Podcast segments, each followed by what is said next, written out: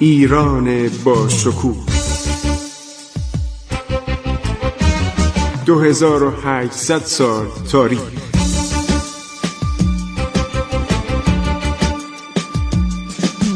عبور از تاریخ.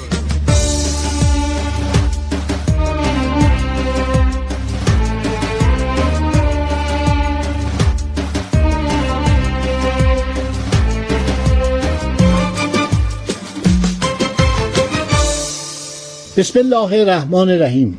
به نام خداوند بخشاینده مهربان. من خسرو معتزد هستم در برنامه عبور از تاریخ با شما شنوندگان عزیز رادیو جوان صحبت می کنم داشتیم درباره حملات اعراب خوارجی مسقط و عمان صحبت می‌کردیم که به بنادر ایران حمله می‌کردن. اون موقع بازرگانان ایرانی کشتی داشتن. کشتیهایی برای حمله کالا به هندوستان آوردن کالا از هندوستان.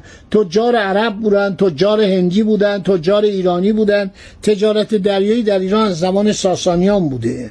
در ماه زیقده سال 1106 هجری قمری میشه ماه جوان 1695 یک سال پس از آغاز سلطنت شاه سلطان حسین. شاه سلطان حسین عقل می‌کنه یه نامه به نایب السلطنه پرتغال عرض شود می نویسه به سرزمین گوا. سرزمین گوا مستمره پرتغال بود. بعد دولت ایران درخواست پادشاه پرتغال رو میپذیره. پادشاه پرتغال خواهش کرده بود که آقا این کشیش های کارملیت و اسخف فری الیاش رو به جلفا برگردونید. ارمنیا اینا رو بیرون کرده بودن. ارمنیا از این مبلغین پرتغالی خوششون نمی اومد گفتن ما نیازی به شما نداریم و اینا رو بیرون کرده بودن. بالاخره دولت پرتغال خواهش می‌کنه.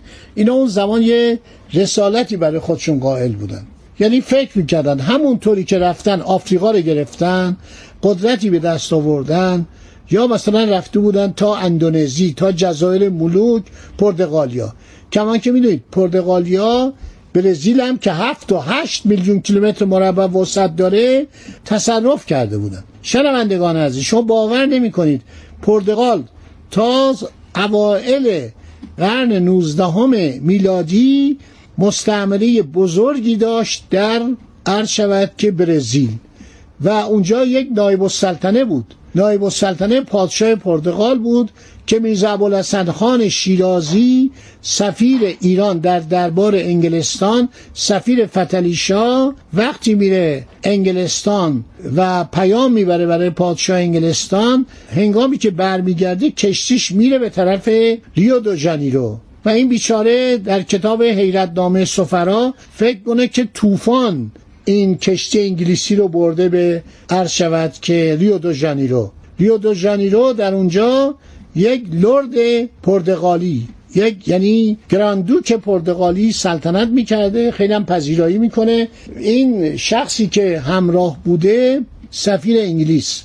که همراه سفیر ایران داشته به ایران می اومده در خاطرات خودش در سفرنامه خودش می نویسه که نایب السلطنه پرتغال گفت آقا ما با ایران خیلی رفیق بودیم. شما یادتون نیست در تواریخ شما آمده که شاه عباس کبیر ما رو عرض شود که از هرمز بیرون کرد از قش بیرون کرد از بحرین بیرون کرد ولی به ما لطف داشت کمان که بندر کنگو به ما داد. و در زمانهای بعد یعنی در قرن 18 هم دیگه پرتغالیا رفتن. آخرین نامه ها مال زمان یکی دو سال بعد از مرگ نادرشاه افشاره که تو اسناد پرتغال موجوده.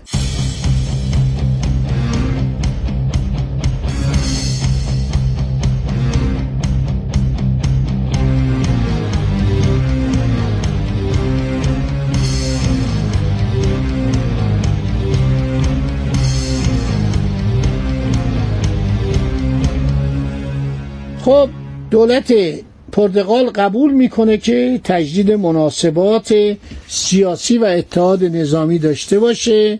قرار شد ایران نیروی زمینی قابل توجهی آماده کنه.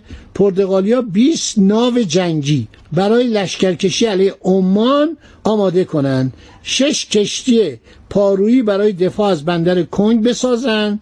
کشتی های کنگ متعلق به بازرگانان ایرانی در اختیار نیروی دریایی پرتغال قرار بگیره تا پایان جنگ زیر فرماندهی دریا سالار پرتغالی باشه. برای اردوکشی نیروهای لازم این عرض شود که کشتی ها رو تحویل می‌دادند و دولت ایران می‌گفت من سالانه دو هزار تومان کمک هزینه پرداخت می‌کنم. کشتی هایی که در جنگ ایرانیان و پرتغالی ها با اعراب مسقط به اسارت در می اومدن به پرتغالی ها تعلق می گرفتن محمولات آنها بر حسب مقررات پرتغال بین دو دولت ایران و پرتغال تقسیم می شد هر بندر که به وسیله ارتش ایران تصرف می شد متعلق به ایران بود و فقط بندر مسقط مستثنا بود و آن را به دولت پرتغال تحویل می‌دادند در تمام بنادر مفتوحه پرتغال تجارتخانه ها و دفاتر تجاری خواهد گشود.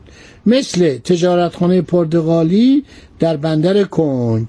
دیگه خیلی موادش جالب بود این عهدنامه رو. یعنی خودشون نمی‌تونن یواشکی با یک کسی صلح کنن شاه باید اروپاییان صاحب تجارتخانه در بنادر ایران را از فروش بارود و مهمات جنگی به اعراب عمان باز دارد. این اسنادی که در پرتغال بوده وزارت خارجه ایران آورده ایران این اسناد و مدارک تازه در اومده. طی 50 سال اخیر 40 50 سال اخیر دولت پرتغال پس از سال 1350 به دولت ایران تحویل داده. خیلی اینها در اسناد وزارت خارجه پرتغال بوده و اسپانیا چون یه زمانی اسپانیا و پرتغال هم یکی شده بودن.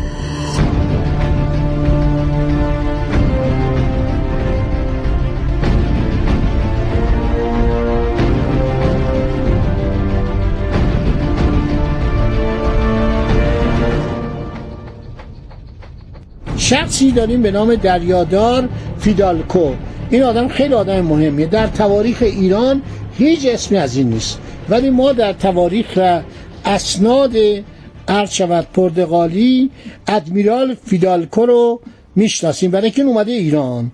میاد ایران عرض که از طرف نایب السلطنه پرتغال در گوا. یک گروه ناوگان مجهز توپدار از گوا رهسپار آبهای خلیج فارس میشن. چون بندر عباس در معرض خطر خوارج عمان بود مذاکرات انجام میشه. گریگوریو پریرا فیدالکو. ببینید این اسم من دارم مثل اون به اصطلاح آنچه که پرتغالیا می‌خونن براتون دارم می‌خونم. ژنرال دریا سالار بوده ادمیرال بوده گریگوریو پریرا فیدالکو. اینو در هیچ تاریخ ایرانی پیدا نمی‌کنید این اسناد پرتغالیه. این میاد به ایران. چون اونا می نوشتن روز به روز وقایع می نوشتن پس از مذاکرات قطعی قرار میشه یک قرارداد دو جانبه نظامی و اقتصادی بین دو دولت پرتغال و ایران امضا بشه. بسیار متکبر بوده این.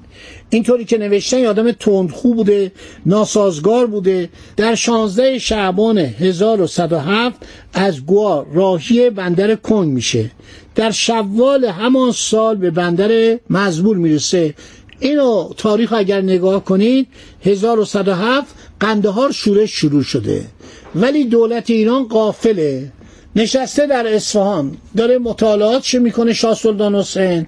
گاهی میره حرم سرا گاهی میره الاغ سواری می‌کنه گاهی میره عرض شود که نگران آسمانه که این خورشید کسوف نکنه یا این ستاره دنبالدار از آسمان اصفهان نره. اینا همه رو تو این تواریخ نوشتن. تواریخ ایرانی نوشتن تواریخ خارجی نوشتن. آدم خرافاتی ترسو خوشگذران بسیار شکمباره.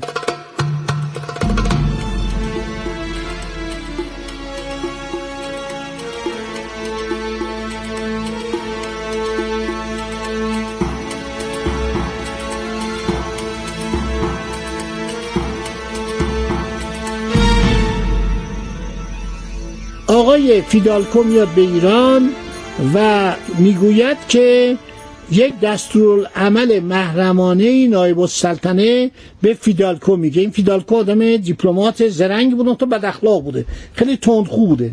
گفته که پیشنهاد صلح مسقط را که احتمالا با رسیدن کشتی حامل سفیر به تنگی هرمز به دست او خواهد رسید نپذیرد و تمام کار با رضایت پادشاه ایران باشه.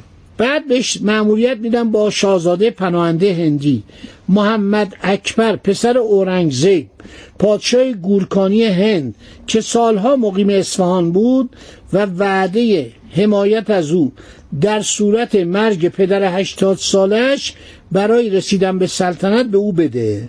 گریگوری پریرا فیدالکو در اوایل سال 1696 میاد به ایران. سفرنامه‌ش هم خیلی عالی. به فارسی متاسفانه ترجمه نشده. بعد میره به بندر کنگ با خوشحالی می‌بینه که پرچم پرتغال رو اون بالا زدن. یعنی بندر کنگ با دولت ایران در حقیقت اجاره داد. بود مثل هنگ کنگ که چینیا در قرن 19 هم و 20 به دولت انگلستان اجاره داده بودن. بعد میره اصفهان. میگه آقا ما از شما درخواست می‌کنیم یک لشکر ایرانی بفرستید با هم بریم حرکت کنیم اونجا. طی سفر فیدالکو در سفرنامه خودش تمام وضعیت جغرافیایی شهرها روستاها قصبات رو می نویسه این سفرنامه باید به فارسی ترجمه بشه. اگر ناشر خصوصی این کار نمی‌کنه باید ناشر دولتی این کار بکنه. اینا خیلی جالبه. ما الان بر اساس سفرنامه دونگارسیا سیلوا فیگوئروا که مرحوم سمیعی ترجمه کرد در همین سالهای 1363 اطلاعات کامل از ایران زمان شاه عباس داریم.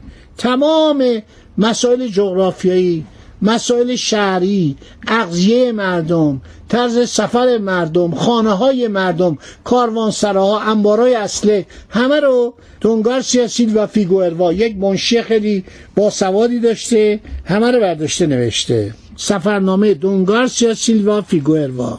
خب دوستان عزیز این قسمت از برنامه ما پایان یافت. تا همینجا رو به ذهن مبارک بسپرید تا برنامه بعدی انشالله باقی ماجراهای سقوط اصفهان رو میگم و بلاهایی که به سر اصفهان آمد. خدا نگهدار شما تا برنامه آینده. عبور از تاریخ.